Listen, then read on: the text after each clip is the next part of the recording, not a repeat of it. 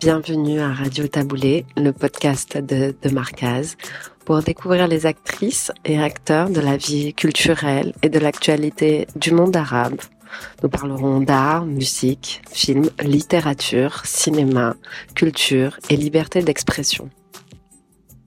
Pour ce troisième podcast, je vous emmène à la Biennale des Arts de la Seine en Méditerranée pour sa deuxième édition un projet collectif initié par le Théâtre des 13 Vents à Montpellier, proposant une large programmation de spectacles, d'ateliers et de rencontres d'artistes du bassin méditerranéen. L'opportunité de rencontrer deux femmes engagées pour une Méditerranée ouverte où l'art et les idées circulent. L'une est chercheuse et actrice de la société civile en Méditerranée, Giovanna Tanzarella, qui est intervenue dans le cadre d'une conférence sur le thème de l'art et la culture en Méditerranée, des liens solides entre deux rives. L'autre est réalisatrice de films et de documentaires, Simone Biton, invitée pour une projection débat de son documentaire de 91 intitulé Conversation Nord-Sud entre Serge Danet et Elias Samba, dont le thème résonne fortement avec l'actualité. Bonne écoute! Giovanna Tanzarella est historienne et chercheuse. Elle est également vice-présidente du réseau Euromed France et membre du bureau de l'IREMO, l'Institut de recherche et d'études Méditerranée Moyen-Orient. Dans ses recherches, elle identifie et analyse les enjeux et les circulations des échanges artistiques et culturels en Méditerranée. Giovanna Tanzarella, j'ai le plaisir de vous accueillir à Montpellier vous êtes là dans le cadre de la Biennale des Arts de la Seine en Méditerranée. Vous avez pu euh, donner une conférence hier sur le thème de la Méditerranée, de l'art et de la culture entre ces deux rives. La salle était comble. Euh, C'était un plaisir de pouvoir un peu discuter avec vous. Et aujourd'hui, voilà, je vais vous laisser vous présenter un petit peu et peut-être nous dire qu'est-ce qui vous a amené à, cet intérêt pour euh, cette région du monde. Alors, euh, ben, d'une part, il faut savoir que je, je, suis parisienne depuis 40 ans et plus, mais je suis née au bord de la mer Méditerranée, puisque je suis née dans les Pouilles, au sud de l'Italie. Et, et, donc, euh, j'ai une sorte d'imprégnation méditerranéenne qui, d'une certaine manière, était un peu aussi entre les rives, parce que on, voyageait. À l'époque, on était très, pas à l'époque de ma naissance, mais un peu après, euh, il y avait les questions des Balkans. Et les Balkans, c'est aussi un, un, lieu inconnu par la plupart du monde, parce qu'on considère beaucoup les deux rives au sens nord et sud, mais en vivant dans les Pouilles, en face, on a les Balkans. Et c'est très intéressant ce qui s'y passe et ce qui s'est passé, parce qu'il y a eu aussi des situations extrêmement difficiles. Mais pour revenir à moi, donc je suis un peu imprégnée de Méditerranée depuis ma naissance, si vous voulez. Et puis, ayant fait des études euh, d'histoire et de sciences politiques, d'abord à Florence euh, et puis à Paris, euh, j'ai pu approfondir un peu le, travail sur la connaissance de la Méditerranée selon les différentes facettes de ce, de ce sujet, puisqu'il est très, vaste évidemment. Et, euh, aujourd'hui, donc, j'ai un double engagement un engagement plus académique, disons, à l'IREMO, l'Institut de recherche d'études Méditerranée-Moyen-Orient, où on est dans, le, mandat de cet institut, c'est euh, de approfondir et, affiner la connaissance des pays, des enjeux et, de, la zone, y compris dans les relations en dehors de la zone. Et c'est donc un travail de recherche, d'approfondissement, mais aussi de débat public pour essayer de euh, corriger les images qu'on a dans le, grand public. Je ne sais pas si ça, a du sens parler de grand public, mais enfin, disons, c'est, un outil aussi pour faire euh, tomber des préjugés, des stéréotypes, etc. Et donc, on, on travaille beaucoup à l'IREMO pour ça. Mais l'autre euh, engagement fort que j'ai est plus dans l'action et plus politique d'une certaine manière, c'est-à-dire, euh, je, je, je j'ai contribué à la création du réseau Euromed France dans les années 95, 90, 95. Et là, là, c'est un autre type d'engagement parce que c'est un engagement auprès des sociétés civiles des autres pays de la, rive sud. Et comme je disais hier, euh, aujourd'hui, les, organisations non gouvernementales, où qu'elles soient, sont un peu euh, marginalisées, pour ne pas dire réprimées. Dans certains pays, carrément, on ferme les locaux, et, etc. Donc c'est une vraie répression.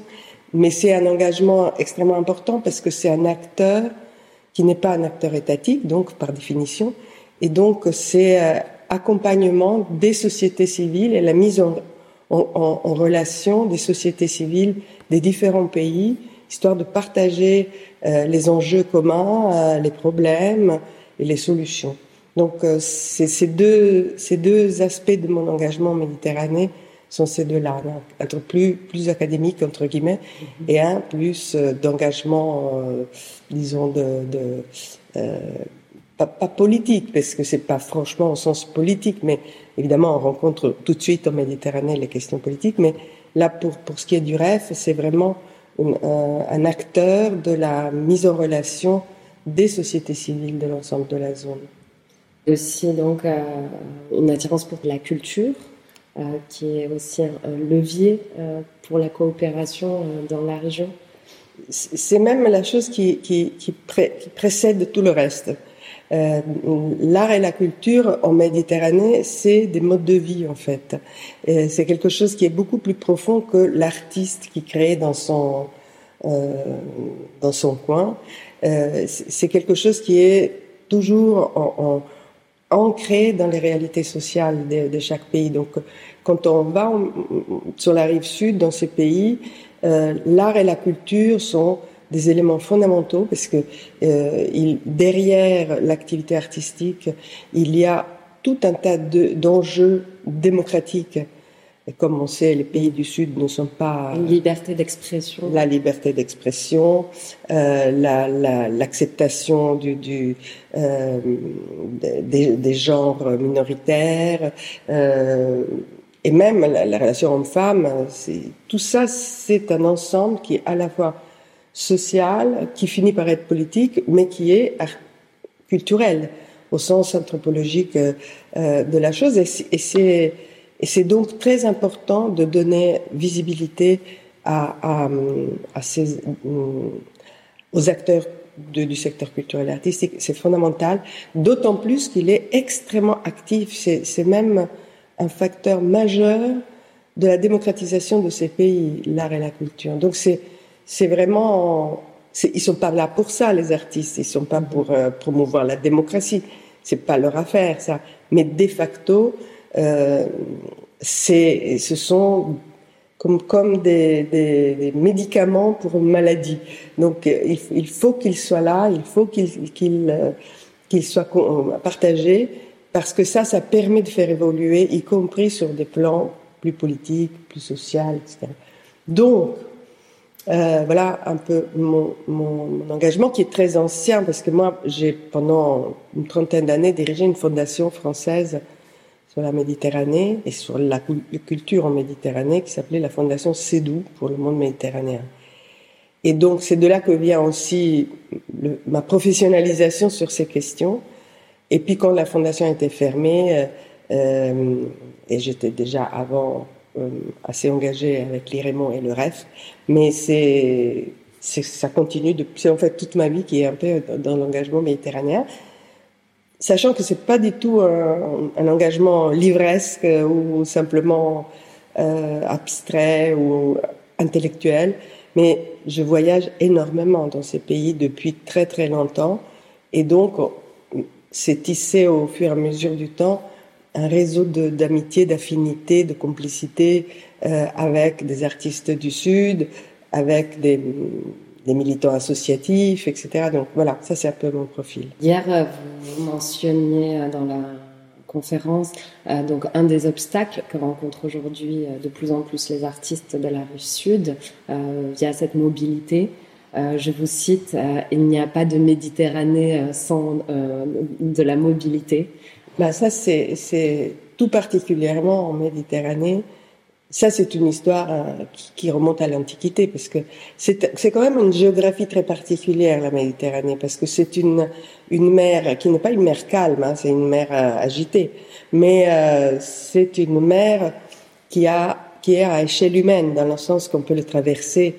Euh, c'est pas l'océan, c'est pas voilà. Donc c'est une mer qui, a par sa morphologie, permet et, incite à aller ailleurs, à aller en face, euh, à, revenir, à repartir. Et, c'est vrai euh, de, des activités économiques, la pêche, tout ça, depuis l'Antiquité. même si les bateaux n'étaient pas les bateaux d'aujourd'hui, bien entendu, mais c'est cette morphologie de la Méditerranée qui a créé aussi par sa particularité de mer relativement fermée, enfin on peut même l'appeler mer fermée parce que ça communique avec les, océans vraiment par, le détroit de Gibraltar, simplement. Mais du coup, tous les peuples qui, sont dans, autour de la Méditerranée sont tentés de traverser la mer, d'aller voir ailleurs, de, se déplacer, etc. Et ça, c'est donc l'ADN de la Méditerranée, c'est de bouger, c'est d'aller voir ailleurs. Et la surprise de trouver des, choses, qui, des, des, êtres humains, des sociétés, des cultures qui sont à la fois propres, différentes d'un pays à l'autre, et en même temps très profondément semblables. Du, mode, de, dans, dans, la manière de vivre, même s'il y a des différences évidemment, parce que même à l'intérieur d'un même pays, entre le nord et le sud, souvent il y a des différences, mais là en Méditerranée, c'est cette particularité, cette spécificité c'est d'inciter à la mobilité et de euh, découvrir les proximités, les, affinités. Voilà. Et du coup, aujourd'hui, ça risque de, mettre en, discussion, c'est le cas un peu d'ores et déjà, cette mobilité, cette circulation, qui est vraiment dans l'ADN de la Méditerranée depuis toujours. Ce qui fait que dans les euh, de l'Antiquité, les Romains écrivaient sur la mer, écrivaient sur le voyage qu'ils faisaient, etc. Même s'ils avaient une, logique un peu coloniale, les Romains, mais c'est un exemple, il y en a d'autres. Hein. Eh bien, disons qu'aujourd'hui, c'est une vraie bataille fondamentale pour que cette zone euh, très spéciale et très riche en matière de culture, d'histoire, d'art, euh, etc., c'est une zone qui a, euh, qui est maintenant en danger d'une certaine manière à cause de la difficulté de, de passer d'une rive à l'autre. Et ça, c'est un problème politique majeur, mm-hmm. mais c'est aussi euh, euh, quelque chose qui impacte terriblement le secteur artistique et culturel, parce que ça, c'est euh, depuis toujours. Enfin, quand on connaît la Méditerranée et qu'on la parcours comme ça, qu'on la fréquente, eh ben, on finit par être bien partout. On se sent chez soi partout, en fait, en Méditerranée. Évidemment, ça c'est le versant positif de la, de la chose. Une mer qui unit, une mer qui met ensemble, etc.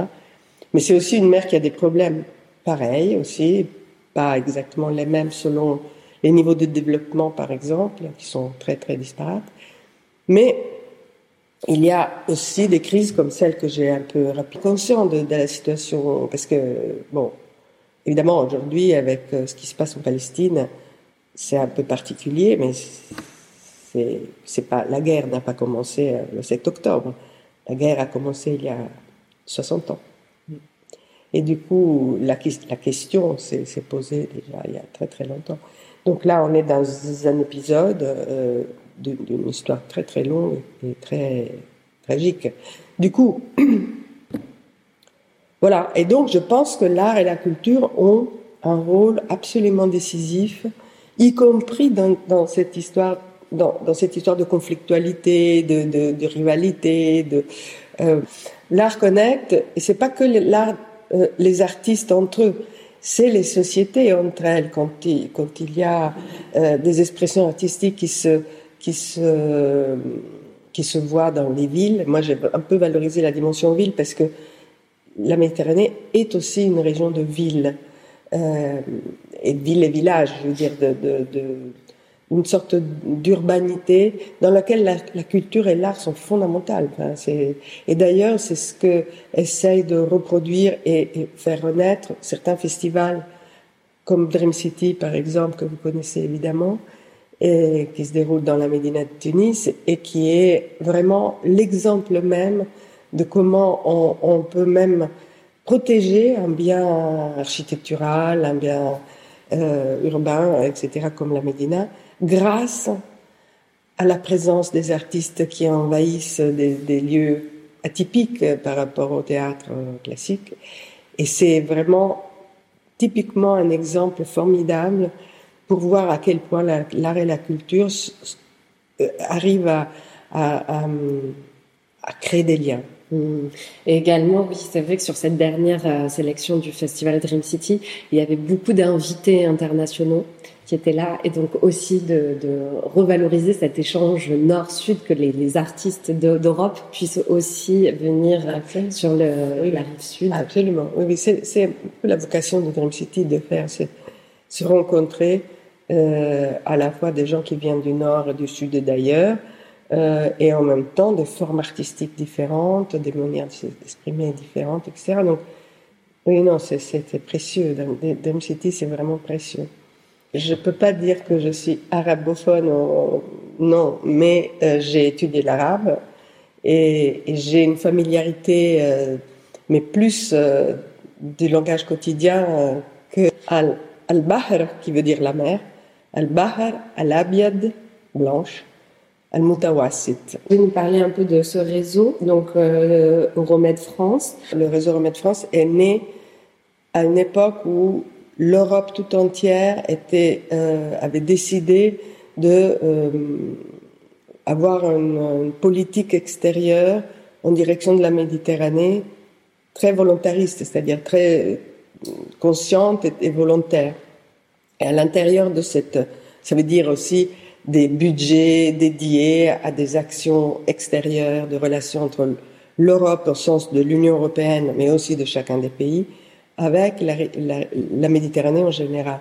Et euh, à cette époque, donc ils avaient créé ce qu'on appelle le partenariat euro-méditerranéen, qui avait été lancé à Barcelone en 95 et, euh, et qui a quand même lancé euh, l'idée qu'il fallait créer les conditions à la fois sociale, politique et culturelle. Ça, c'était la première fois que le et culturel était euh, inclus dans une logique politique euh, européenne. Et du coup, dans ce cadre-là, beaucoup d'organisations dans tous les pays, enfin dans tous les pays, mais dans beaucoup de pays, des, rassemblements de, organisations un peu éparpillées, d'associations, se sont mis ensemble pour créer des réseaux et renforcer leur capacité à agir localement dans le pays ou dans la ville et, euh, mais, aussi dans les relations avec les autres réseaux sociétés civiles de toutes les rives, est, ouest, nord et sud. Et dans ce cadre, et ça c'était vraiment visionnaire et c'était une période bénie de la de, de l'échange parce que la société civile est très très proche de, de du secteur culturel et artistique. C'est une euh, comment dire c'est pas c'est pas comme la, la, coopération académique par exemple ce sont des institutions qui travaillent ensemble etc là c'est vraiment tout le tissu associatif qui est qui mobilisé et donc le réseau Remède France est né à cette époque-là dans cette circonstance mais il y a eu aussi un réseau Maroc un réseau Tunisie un réseau en Italie différents pays ils ont créé des regroupements spontanés mais sous la vague de, cette, euh, de, cette, de ce partenariat euro-méditerranéen qui n'existe plus aujourd'hui et qui, euh, parce que les institutions sont, se sont un peu dégagées de ça, mais c'est beaucoup plus compliqué à expliquer. Mm -hmm. En fin de compte, le REF est, issu de cette euh, saison un peu heureuse où les institutions se sont intéressées à la Méditerranée et à la société de, tous ces pays. Donc ça, c'était une nouveauté absolue. Et aujourd'hui, on n'en est pas, on n'en est plus là du tout. Aujourd'hui, l'art et la culture sont le, sang qui circule dans le corps des pays. C'est vraiment ce qui permet de vivre aussi, d'une certaine manière. C'est pas que ça, mais euh, il y a quand même cette dimension qui est vitale. Une société, un pays qui n'a pas de vie culturelle et artistique, qui ne soutient pas les artistes, meurt. Pour euh, les acteurs de la société civile, est-ce que vous auriez des recommandations, des, appels Qu'est-ce qu'on peut faire aujourd'hui Il faut adhérer au REF, évidemment. Il faut adhérer au REF parce que c'est un lieu d'intelligence collective assez remarquable. Et, et, du coup, euh, c'est pas des militants au sens un peu basique du terme. C'est des gens qui voient un peu large. C'est des organisations qui ont vraiment des racines dans, dans différents euh, dans leur travail, parce que le, REF est un réseau d'organisations françaises, hein. euh, et du coup, euh, mais, il y a des organisations qui, ont le, leur terrain de travail en Turquie, d'autres au Maghreb, certains en Italie, je ne sais rien, etc. Mais c'est sur des secteurs où c'est de géographies différentes, mais tout ça, ça fait que c'est un réseau qui est basé en France avec les membres et avec le l'organisation du réseau, mais c'est euh, ouvert euh, sur la Méditerranée tous les jours. Enfin, c'est vraiment un travail constant de, de, de relation avec euh, le Sud. Et, d'ailleurs, le REF, là, est en train de travailler à la mise en place d'un lien constant avec les, les, les, gens de la rive sud. et ça bouge tout le temps et c'est vraiment très qualitatif. Et sa directrice, qui s'appelle Marion Isvi, est vraiment quelqu'un de formidable, vraiment formidable. Et je vous remercie. Je ne sais pas si vous voulez conclure, dire euh, une dernière pensée, une dernière remarque par bah, moi, ce que je peux dire, c'est que je trouve que les, la Biennale des Arts de la Seine Méditerranée est vraiment une opportunité remarquable euh, qui a, à mes yeux, euh, euh toutes les qualités euh, requises pour que les gens se sentent bien, qu'on discute bien ensemble, qu'on se rencontre et qu'on découvre des, des, des créations qu'on connaîtrait pas nécessairement ailleurs. Et, et, je pense que c'est vraiment des moments comme ça mm-hmm. qui permettent de, de consolider les, les, les, relations, etc. Parce que le fait de se revoir euh, un peu régulièrement, de, de, réfléchir en commun, parce que la spécificité de la biennale, et, c'est les rencontres aussi, c'est le fait qu'il n'y a pas que des, des, des, des, spectacles qui se montrent et qui circulent, ce qui est déjà très très bien.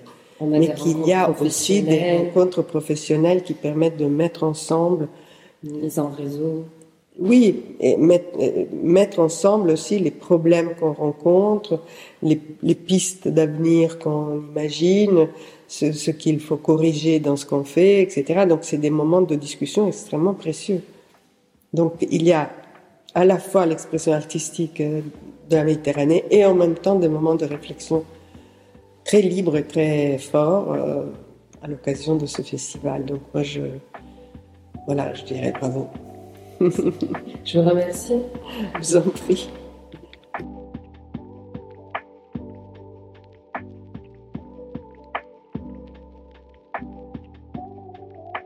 Simone Bitton est une réalisatrice. Elle nous parle de son parcours, de ses engagements, de sa passion pour le cinéma et de l'indépendance de ses opinions. Elle nous évoque son départ du Maroc, l'exode des Juifs arabes, son arrivée à Jérusalem et son éclairage sur l'actualité palestino-israélienne. Euh, bienvenue euh, Simone Bitton. Euh, Aujourd'hui, je vous accueille donc dans le cadre de la Biennale des Arts de la Scène en Méditerranée qui a lieu à Montpellier. Samedi dernier, nous avons eu la chance de pouvoir découvrir ou redécouvrir pour certains euh, votre documentaire euh, Conversation Nord-Sud, suivi donc euh, d'un échange et débat, d'une rencontre avec vous. donc pour nos deux éditeurs, je voulais voilà vous pouvoir échanger avec vous donc sur cette sur cet événement et puis également un peu sur votre parcours euh, et, euh, et vos derniers, euh, vos dernières réalisations, notamment votre film documentaire Ziar. Est-ce que vous pouvez nous faire une petite présentation donc de votre parcours, de qui vous êtes? Je, je, suis une réalisatrice de films documentaires. Euh, je, voilà, je, je suis née au Maroc en 1955. Je ne suis plus toute jeune et, et, voilà. Et j'ai fait euh, euh, beaucoup de films, toujours documentaires, beaucoup pour la télévision, puis pour le cinéma. Et les, la plupart de mes films sont euh, des films qui qui traitent de sujets euh, au Moyen-Orient ou en Afrique du Nord. Euh, il m'a toujours été très important de de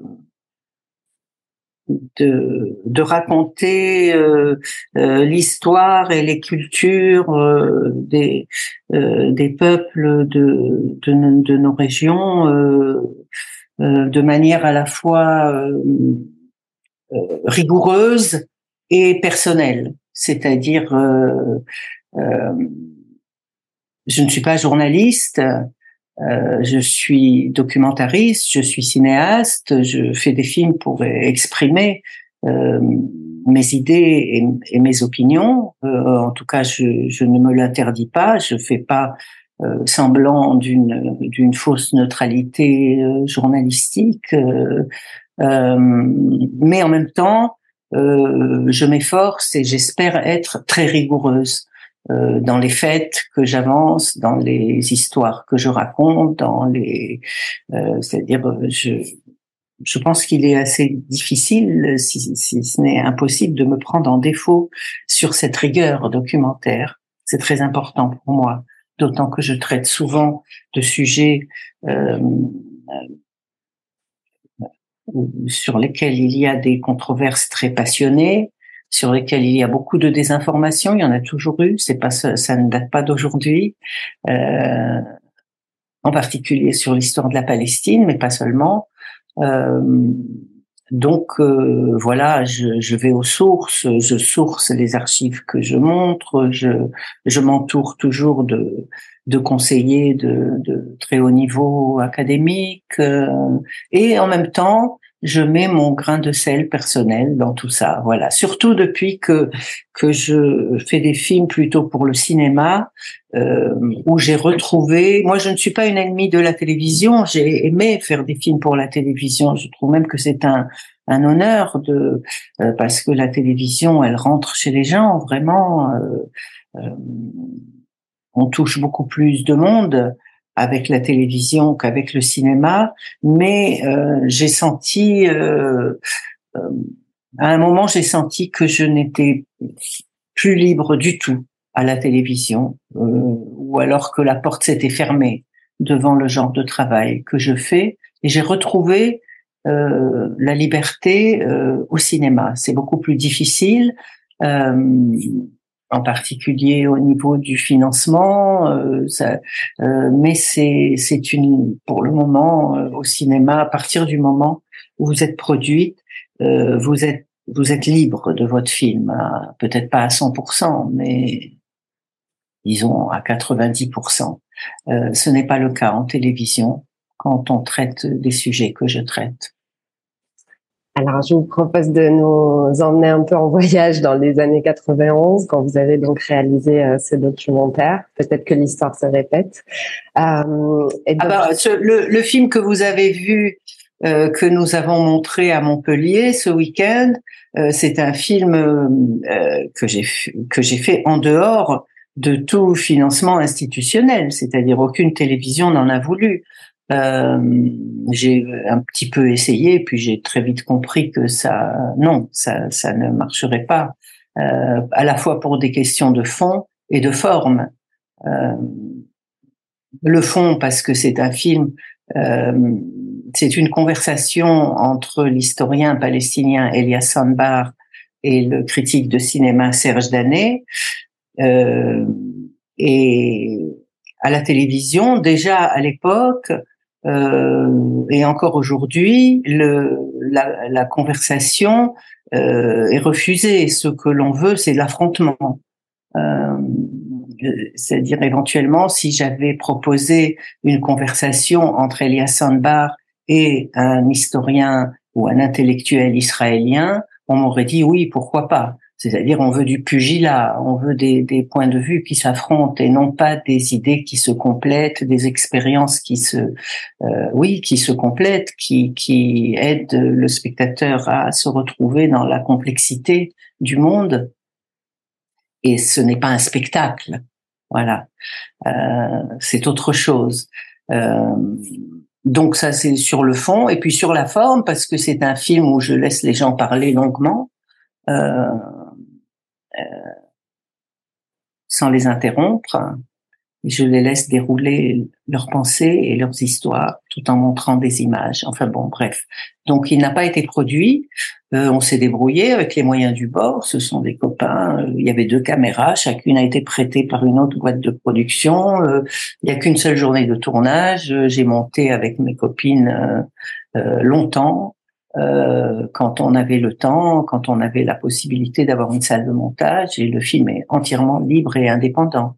Mais il n'a été diffusé dans aucune télévision. Par contre, encore aujourd'hui, 30 ans après, euh, on continue de me le demander dans des festivals et dans des et dans des rencontres justement euh, comme comme celle de Montpellier cette semaine ou, ou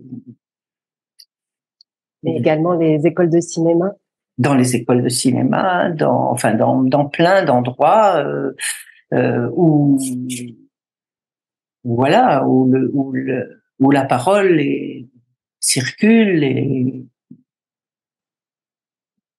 et où le cinéma euh, documentaire euh, est considéré comme un comme comme du cinéma, c'est-à-dire et comme du cinéma d'auteur, c'est-à-dire où il y a il y a quelqu'un derrière la caméra. Et donc, vous nous expliquiez euh, en introduction euh, samedi dernier euh, un peu le contexte où on ne, on ne, on ne privilégiait pas la parole et que c'était un peu ce que vous proposiez, ce concept de allez-y, juste parler. oui, parce que euh, 91, c'est le moment de la première guerre du Golfe. Euh, et qui a été un, un, moment très très déchirant et très important euh, pour les pour les gens de ma génération et puis pour tous les gens de cette région, c'est-à-dire c'était voilà une, une grande coalition d'armées occidentales euh, qui venait punir un, un pays du Sud euh, d'avoir enfreint la loi internationale euh, ce que l'Irak avait fait, évidemment, en envahissant le Koweït, mais euh, euh, mais le, si vous voulez, le, deux poids deux mesures était décomplexé, quoi. Voilà, il est parce que des, des pays qui enfreignent la loi internationale, il y en a beaucoup, et seuls certains sont punis par l'Occident et punis au point de raser leur capital et de s'emparer bien sûr de leur pétrole au passage, etc. Voilà, tous les sous-textes de, de ce genre de guerre. Euh, tout, tout, cela a sauté au visage et, a, et la désinformation a été totale. Euh, et, et, les gens disaient on peut plus parler. Voilà, on entendait ça tout le temps. Euh, des, des, des, des occidentaux dire je je peux plus parler, j'arrive plus à parler avec les Arabes que je connais, et des Arabes qui disaient je peux plus parler avec les, mes amis occidentaux. Enfin voilà, le, la conversation est rompue.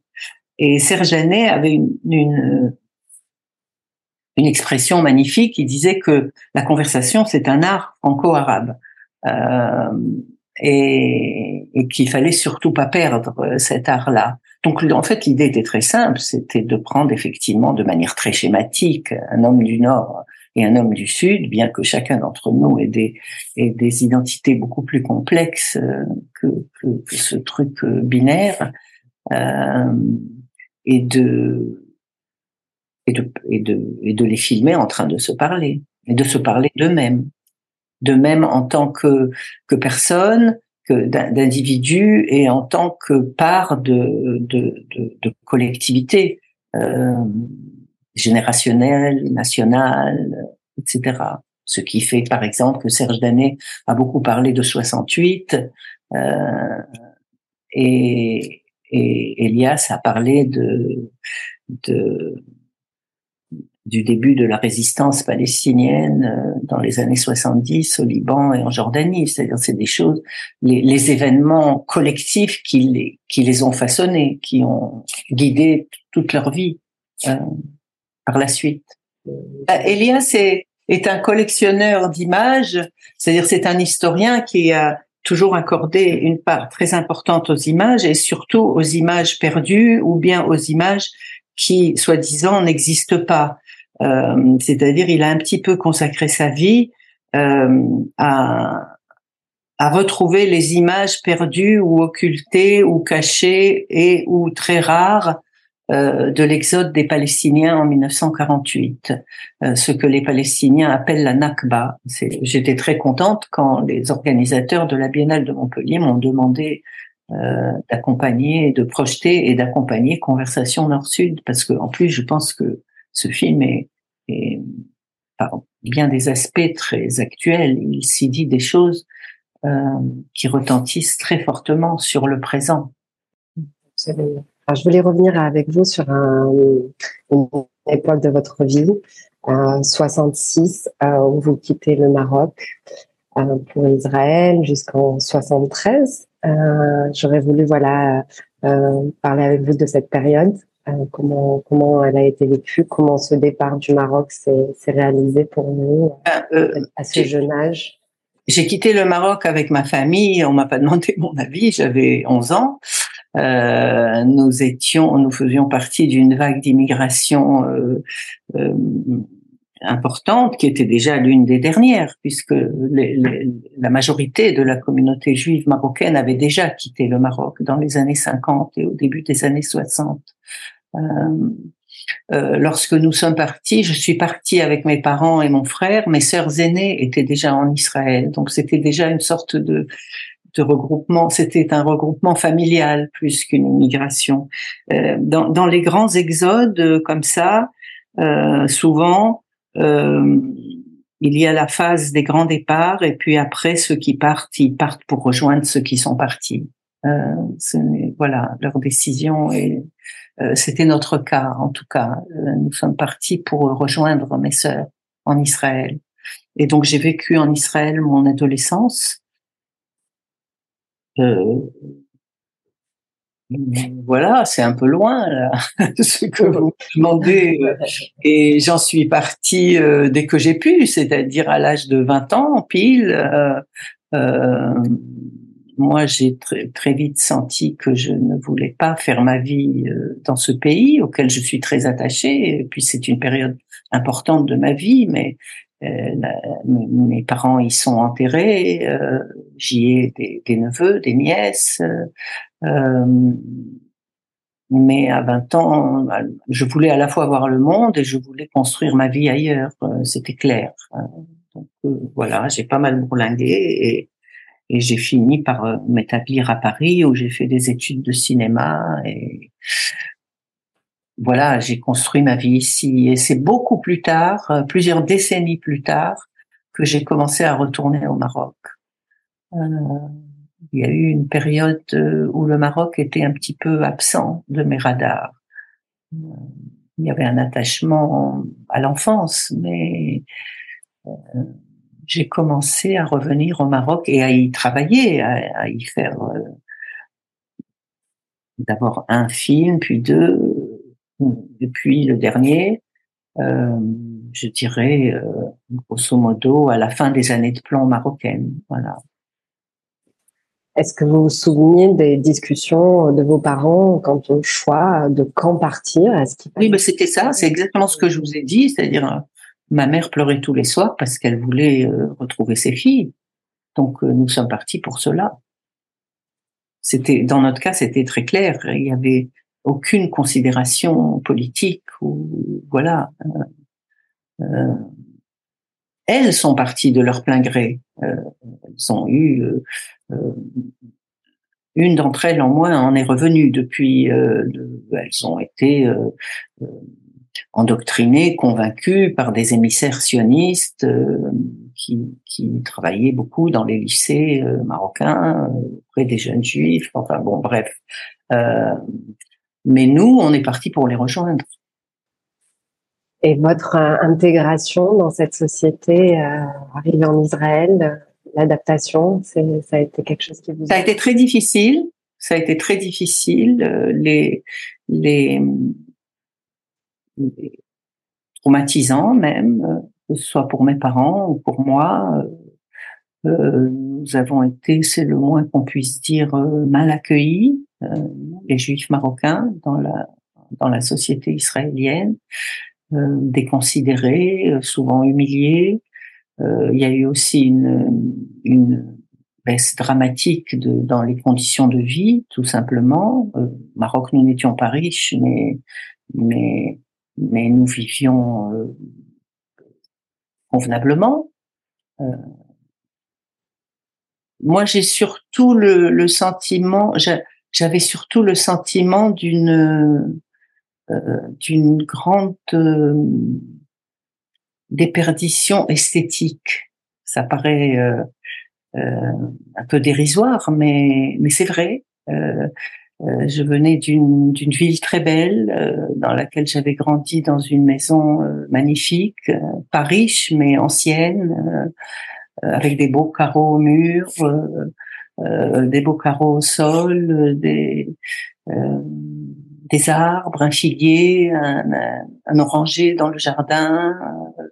Mon père était bijoutier, il fabriquait des bijoux traditionnels en or, en filigrane, c'est de la broderie de fil d'or. Euh, euh, le Maroc est un pays où, euh, même dans les milieux les plus populaires, et même même dans la pauvreté, euh, euh, il y a de la couleur, il y a de la lumière, il y a, c'est pas un hasard si tous les grands peintres, euh, tant de grands peintres sont tombés amoureux euh, de ce pays. Et puis partir de là, où tout cela était évident, cette beauté était évidente, pour se retrouver dans un bloc de béton très laid, euh, construit à la va-vite, euh, euh, dans une ville certes magnifique, Jérusalem, mais nous n'habitions pas près des endroits magnifiques de cette ville. nous étions un peu, vous pouvez comparer ça à une barre de banlieue, voilà. tout d'un coup, tout est devenu moche. Voilà. Je dirais ça. Euh, sans trop m'étendre euh, parce que ce sont des choses très intimes. Euh, voilà. C'est effectivement avec Avi Schlein qu'on a pu recevoir la semaine dernière pour son livre Free Words, Memoirs of an Arab Jew, où effectivement il a pu nous témoigner un peu de cette discrimination sociale qu'il a ressentie à son arrivée en Israël. Et donc, euh, voilà, c'est un peu un parallèle. Et, et je voulais euh, aussi euh, savoir. Ah oui, oui, je confirme. je confirme. Je confirme. Maintenant, comme je dis toujours, je n'aime pas trop m'apesantir sur les traumatismes que j'ai pu vivre, que j'ai vécu, que ce soit en tant que que juive arabe dans la société israélienne, que ce soit en tant que, que juive marocaine arrachée à, à son pays, euh, etc. Ce sont des traumatismes réels, ce sont des souffrances réelles et elles sont collectives parce que l'exode des juifs arabes, euh, c'est vraiment un très grand exode du XXe siècle, un des plus grands, euh, et qu'il en est très très peu question. Mais parce que les, je n'aime pas trop m'apesantir dessus, sauf dans mes films, euh, de manière créative et euh, avec une dimension poétique, parce que je, je le, la souffrance des autres dans toute cette grande histoire, euh, qu'il s'agisse de la souffrance des Juifs ashkénazes qui ont vécu la Shoah ou de la souffrance des Palestiniens euh, qui ont été chassés de chez eux et qui continuent d'être chassés de chez eux et massacrés, ce, cette douleur-là, elle est euh, qui est réelle, elle euh, proportionnellement, euh, elle apparaît parfois un peu dérisoire hein, par rapport aux souffrances de, de nos partenaires dans cette grande histoire, de nos partenaires contemporains. Euh, je pense qu'une des raisons pour lesquelles les, les, les juifs arabes ont, ont tellement peu parlé de, de leur traumatisme était qu'ils étaient écrasés par le traumatisme, par l'énormité du traumatisme de leur corolégionnaire ashkénaze. Et, et, et moi, j'ai toujours du mal euh, à parler du, du, du traumatisme que j'ai vécu en tant que petite juive marocaine en Israël, de, de, la discrimination sociale et culturelle que j'y ai connue, euh, parce que c'est presque, c'est vrai, c'est réel, mais mais mais je ressens qu'il y a une petite dose, une certaine dose d'indécence à à en parler euh, pendant que des Palestiniens sont en train de se faire euh, massacrer en masse, par exemple. Voilà, je n'ai rien connu de tel moi dans ma chair. Euh, par contre, dans mon dernier film, Ziara, euh, je n'ai parlé que de ça, mais j'en ai parlé, je, je, pense, j'espère, pas sur le ton de la pleurnicherie, ni même de la nostalgie. Euh, je pense que dans ce film, on sourit, on, on, on, pleure, mais ce sont des pleurs tendres, des larmes de tendresse. On sent la nostalgie des Marocains pour le coup. Voilà. Et je me suis pas même pas intéressée à ma propre nostalgie ni à la nostalgie des, des Juifs qui est réelle, euh, mais à la nostalgie des Marocains qui regrettent leurs Juifs. Voilà, ça me paraissait plus intéressant, plus sympathique et et et, et je pense que beaucoup d'entre eux qui ont vu le film m'en sont reconnaissants parce que je leur ai permis d'exprimer quelque chose qui s'exprime rarement dans le monde arabe. Absolument. C'est très touchant euh, ce, ce, monsieur qui, qui, qui, relève que voilà, on a perdu une, euh, cette euh, culture de l'altérité. Et, ça me fait penser à votre conversation nord-sud ah. également. Cet échange, cette richesse d'être avec mm De manière générale, moi, je suis plutôt une documentariste qui s'intéresse aux autres, c'est-à-dire euh, plutôt qu'il y a euh, beaucoup de documentaristes et certains font, qui font des films magnifiques, euh, qui creusent leur propre histoire familiale, leur propre histoire personnelle. Leur propre... Moi, j'aime toujours euh, euh, donner la parole aux autres, filmer les autres, euh, mais à ma manière et et, en m'exprimant, en exprimant mes sentiments vis-à-vis de cet autre-là. Mais, mais c'est lui que j'aime, c'est l'autre que j'aime mettre au centre de mon travail. J'ai toutefois l'impression que cette histoire des Juifs arabes euh, révèle aussi euh, un système euh, d'État euh, d'Israël et donc euh, et de la société au quotidien aujourd'hui pour pour les gens qui y vivent. Et donc je trouvais que c'était intéressant de, de parler de ça. Alors peut-être quelqu'un euh, vous vous questionnera il fera des documentaires. Mais voilà est-ce qu'il y a des références aujourd'hui de parler justement de cet exode des Arabes ben, Israël se veut une société occidentale. Et l'Occident la veut comme une société occidentale euh, Israël, dès le départ, a fait le choix euh, de, de, s'intégrer le moins possible à la à l'expérience et à la culture moyen-orientale et même à son histoire, c'est-à-dire le jeune euh, israélien apprend son histoire comme une continuation de l'histoire des Juifs en diaspora et non pas comme l'histoire du lieu où il vit. Voilà, il y a un, une sorte de, de, de d'aveuglement. Euh, euh, euh, enfin, je veux dire, quand vous êtes français, vous apprenez l'histoire de la France, de, du lieu, voilà, qui est venu, qui est parti, qui voilà. qu'est-ce qui s'est passé au XIIIe siècle? Il y a eu des inondations, il y a eu des, tremblements de terre, il y a eu une invasion, il y a eu non. Le, jeune Israélien n'apprend pas l'histoire du lieu. Euh, en tout cas, il l'apprend euh, avec un trou de 2000 ans. C'est-à-dire comme si la, cette terre avait vécu, euh, il s'y était passé plein de choses, et puis un jour, à partir du moment c'est ce qu'on lui apprend. Les Juifs en sont partis ou en étaient ou en ont été chassés ou en ont perdu la souveraineté euh, provisoire qu'ils y avaient eu. C'est comme si cette terre s'était endormie pendant 2000 ans à attendre que des Juifs reviennent. Et ça, c'est pas c'est pas l'histoire. L'histoire, c'est pas ça. Pendant ces 2000 ans, ce lieu a vécu. Euh, euh, donc, euh, donc c'est c'est très difficile. Ils sont, moi, c'est un véritable lavage de cerveau. Voilà, ils se, ils se considèrent eux-mêmes.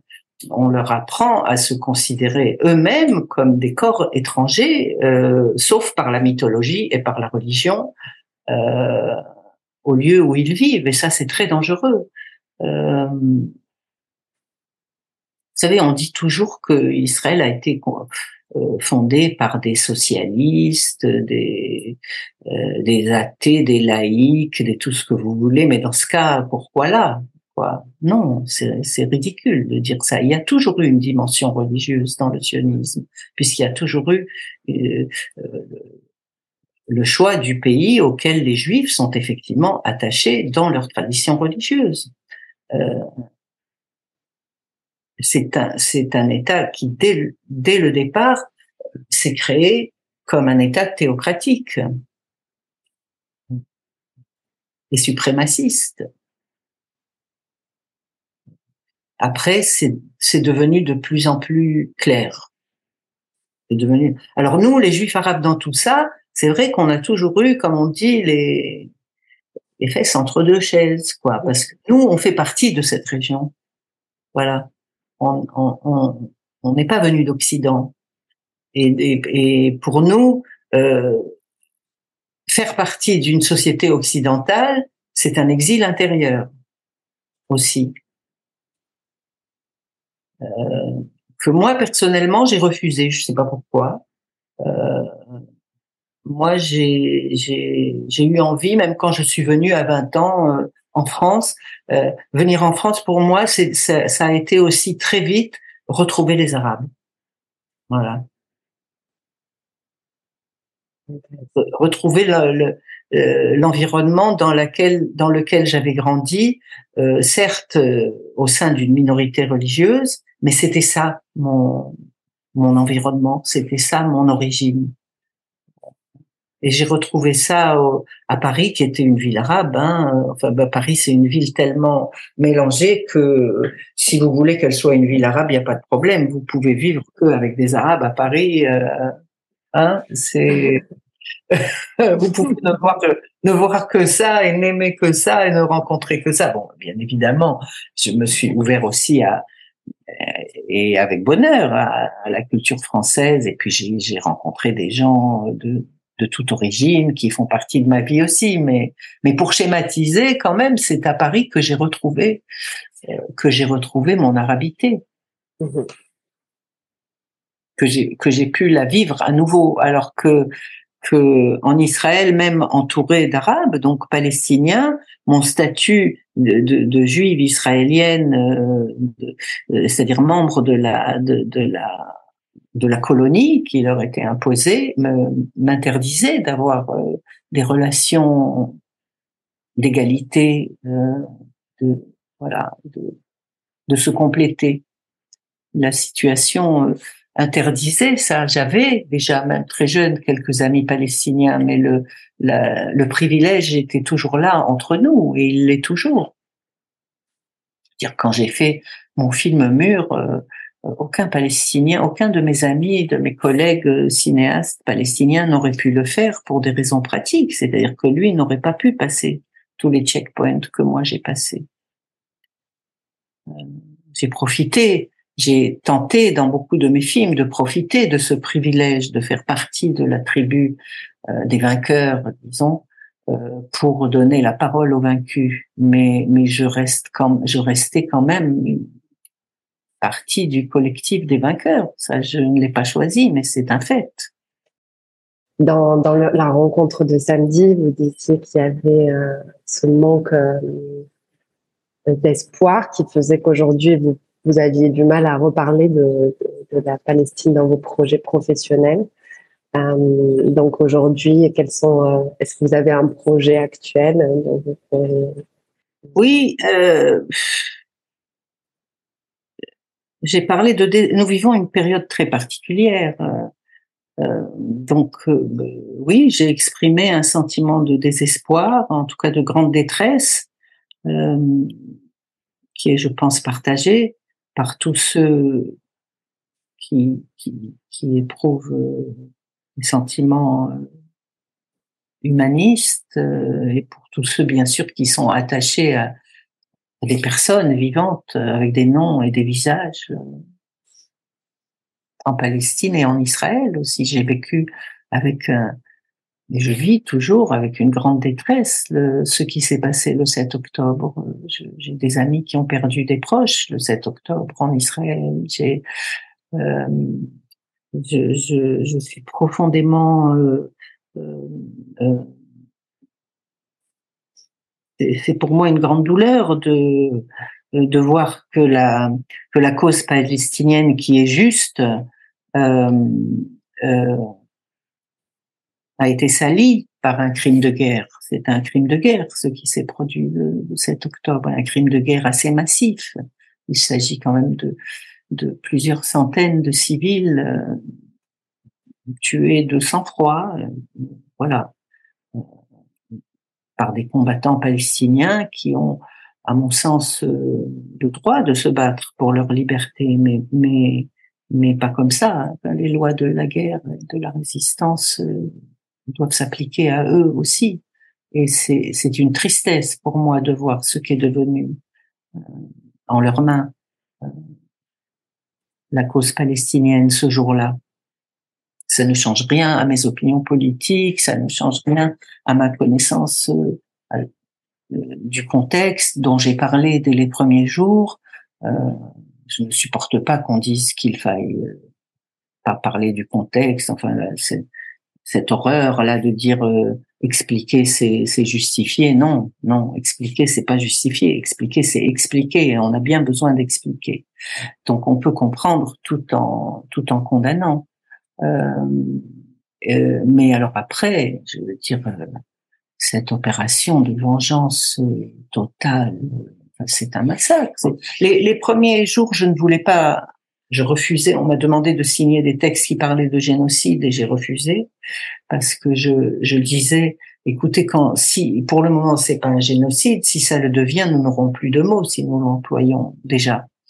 Euh, maintenant, je voilà, je, je crois qu'on entre dans la phase génocidaire. On est en train d'entrer dans la phase génocidaire à Gaza. C'est-à-dire, euh, je ne vois pas d'autres mots, euh, comme la plupart des organisations internationales, pour qualifier le fait de de, de couper euh, l'eau potable, l'électricité, le carburant à deux millions et demi de personnes et de les bombarder absolument sans aucune sans aucun ciblage et de et de leur dire vous devez partir parce que c'est ça qu'on leur dit et il est fort possible que dans un mois il n'y ait plus de Palestiniens dans la bande de Gaza. Pour le moment, la frontière avec l'Égypte est fermée parce que les Égyptiens ne veulent pas s'embarrasser de 2 millions de réfugiés, mais ils vont peut-être céder. Euh, et, et, et, dans ce cas, ce sera euh, une, deuxième Nakba bien plus importante euh, en nombre que celle de 1948. Parce qu'en 1948, il y a eu environ 700, 800 000 personnes réfugiées palestiniens. Là, nous parlons de plus de 2 millions de personnes. Et l'intention euh, de, de, tuer ou de chasser, c'est l'un ou l'autre. C'est-à-dire, c'est vraiment la valise ou le cercueil. Euh, elle est clairement exprimée par euh, beaucoup des dirigeants israéliens. Ils ont espéré qu'ils partent tous tout de suite. Je pense qu'ils ont été assez étonnés que les Palestiniens s'accrochent à leur maison, à leur terre. Voilà. C'est parce qu'ils n'ont rien compris. Hein. Ils n'ont rien compris. Encore aujourd'hui, ils ne comprennent rien à l'expérience profonde palestinienne. Enfin, toujours est-il que, je sais pas, bien la moitié d'entre eux ont déjà perdu leur maison, tout ce qu'ils possédaient, que plus de la moitié d'entre eux ont déjà dû se déplacer euh, internellement, c'est-à-dire à l'intérieur de la bande de Gaza vers le sud, ce qui n'empêche pas Israël de, de, les bombarder dans le sud aussi. Euh, et personne ne sait quelle sera la suite. Est-ce qu'ils vont leur dire bon maintenant remonter dans le nord parce qu'on va se, on va bombarder le sud ou ceux qui veulent c'est qu'ils partent. Et à mon avis, c'est pour cela qu'ils ciblent tellement les hôpitaux, les écoles, enfin tous les lieux de vie, c'est-à-dire détruire toutes les infrastructures. C'est pour que les gens n'aient pas d'autre choix que de partir. C'est c'est c'est ce que je, je pense que c'est ça. Voilà, maintenant, euh, le plan. S'il y en a un, parce que le, l'essentiel de la motivation, c'est le, c'est le désir de mort, c'est le désir de tuer, voilà, de tuer, de chasser, de ne plus les voir, euh, de, de parachever la conquête de 48. Et ça peut très bien continuer en Cisjordanie, Personne ne sait, personne ne sait, personne ne sait ce qui va se passer. Mais donc on ne peut que craindre le pire. Moi, je crains le pire. Donc voilà pourquoi je parle de désespoir. On le serait à moins quand on a consacré toute sa vie à essayer de créer des ponts et qu'on les voit tous s'écrouler. Je ressens ce qui se passe aussi comme une défaite personnelle. Merci d'avoir écouté ce podcast jusqu'au bout. Suivez-nous sur les réseaux sociaux de Demarcaz pour ne rien manquer de nos prochains podcasts. On se retrouve très prochainement pour de nouvelles rencontres et découvertes sur Radio Taboulé. D'ici là, restez curieux et curieux.